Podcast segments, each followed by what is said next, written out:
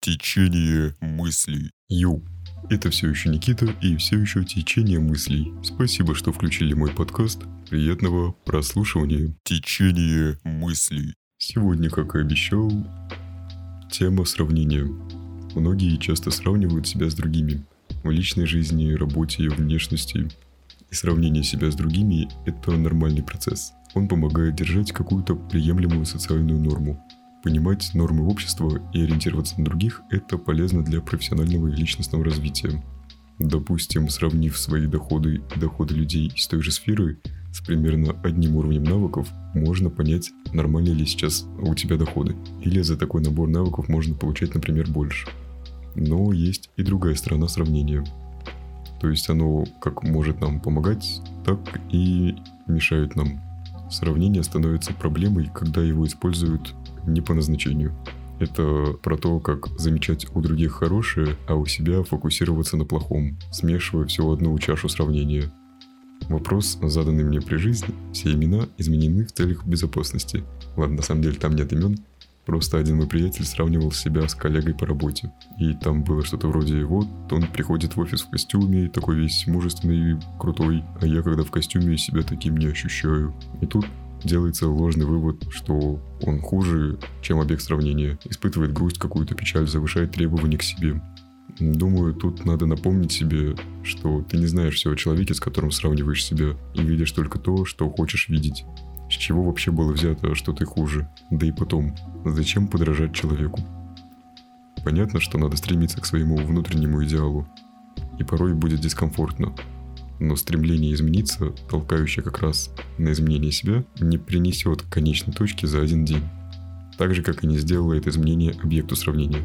Он не по щелчку пальцев стал таким объектом для подражания в чем-то, а шел к этому, возможно, всю жизнь. Не надо себя накручивать и сравнивать себя вначале на пути к изменению и человека, который это изменение уже сформировал можно ориентироваться на такого человека как на конечную точку для тебя на данном этапе. Ведь когда ты достигнешь определенного уровня, планка, конечно же, повысится, и это нормально. Но не надо напрямую сравнивать себя и кого-то, так как уровни в данном случае не равны.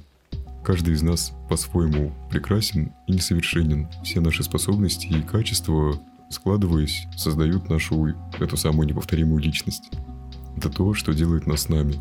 Не думайте, что когда-нибудь вы станете идеальным человеком. Всегда найдется кто-то, кто больше продвинулся в каком-то деле и лучше вас в каких-то аспектах.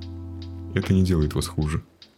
В следующий раз вместо того, чтобы проводить параллель с более успешными людьми, попробуйте оценить себя сейчас и год назад. Направьте энергию и силы на самосовершенствование. Течение мыслей. Что-то выходит, как будто бы слишком психологический выпуск, будто я представил себя психологом и такой вот вы включили мой подкаст, значит вы на сеансе психотерапии. Нет, это не так. Я не хочу, чтобы на меня ориентировать как на какого-то мудрого психолога. Я просто высказываю свои какие-то мысли и в данном случае хотел разобрать кейс своего приятеля. Точнее, с ним я это уже разбирал, но решил выставить это на подкаст анонимно, без имен.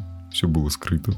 Если же говорить о проблеме сравнения, опираясь на какой-то свой опыт, чисто вот из жизни, то я не могу припомнить, чтобы я страдал таким. Я, насколько себя знаю, не сравнивал себя с кем-то по жизни, не завидовал кому-то в других достижениях, но, конечно же, ориентировался на какие-то идеалы, которые видел в других людях, например. Хотя это было нечасто и в основном связано в каких-то новых делах. Например, в работе. Когда только начинал свою карьеру, я смотрел на более опытных дружков-пирожков и думал, вау, вау, а я когда смогу так сделать? Но я понимал, что всему свое время, что нельзя по щелчку мгновенно достигнуть уровня нескольких лет опыта. И просто шел постепенно, отдавая себе отчет. В целом, из советов, если вы сравниваете себя с другими, не знаете, что вам делать, я бы посоветовал вам отмечать свои достижения, конкретно ориентироваться на то, что вы молодец, что вы двигаетесь на пути к своей какой-то цели, что вы не стоите на месте, что вы вот что-то сделали, чего-то добились. Можете напоминалку повесить на холодильник, чтобы каждое утро смотреть и думать «Да, я молодец». Немного в топа я, кажется, понял, почему свою осознанную жизнь и карьеру я себя особо ни с кем не сравнивал и понимал, что когда-нибудь я достигну такого же уровня, как вот условно какой-то там человек, на которого я ориентируюсь. Наверное, на меня сильно повлияли тренировки, потому что когда ты тренируешься, ты понимаешь, что ты достигаешь результатов, что ты от тренировки к тренировке, особенно отслеживая прогресс, видишь, что ты молодец, что ты растешь, но при этом ты понимаешь, что ты не можешь за две недели тренировок стать убер-мега вундервафлей, которая одной рукой поднимает 100 килограмм. Что к этому ты придешь обязательно, но когда-нибудь потом. По сути, зал идеальное универсальное место, где вы можете и физическую форму набрать, и потом всю жизнь аналогии приводить только к тренировочному процессу. Вот так вот. Вернемся к советам. Думаю, следующее, что можно сказать, это нужно понять себя. Точно ли то, к чему вы движетесь, вот этот идеал для сравнения, который вы сейчас берете, что этот идеал, он пересекается с вами.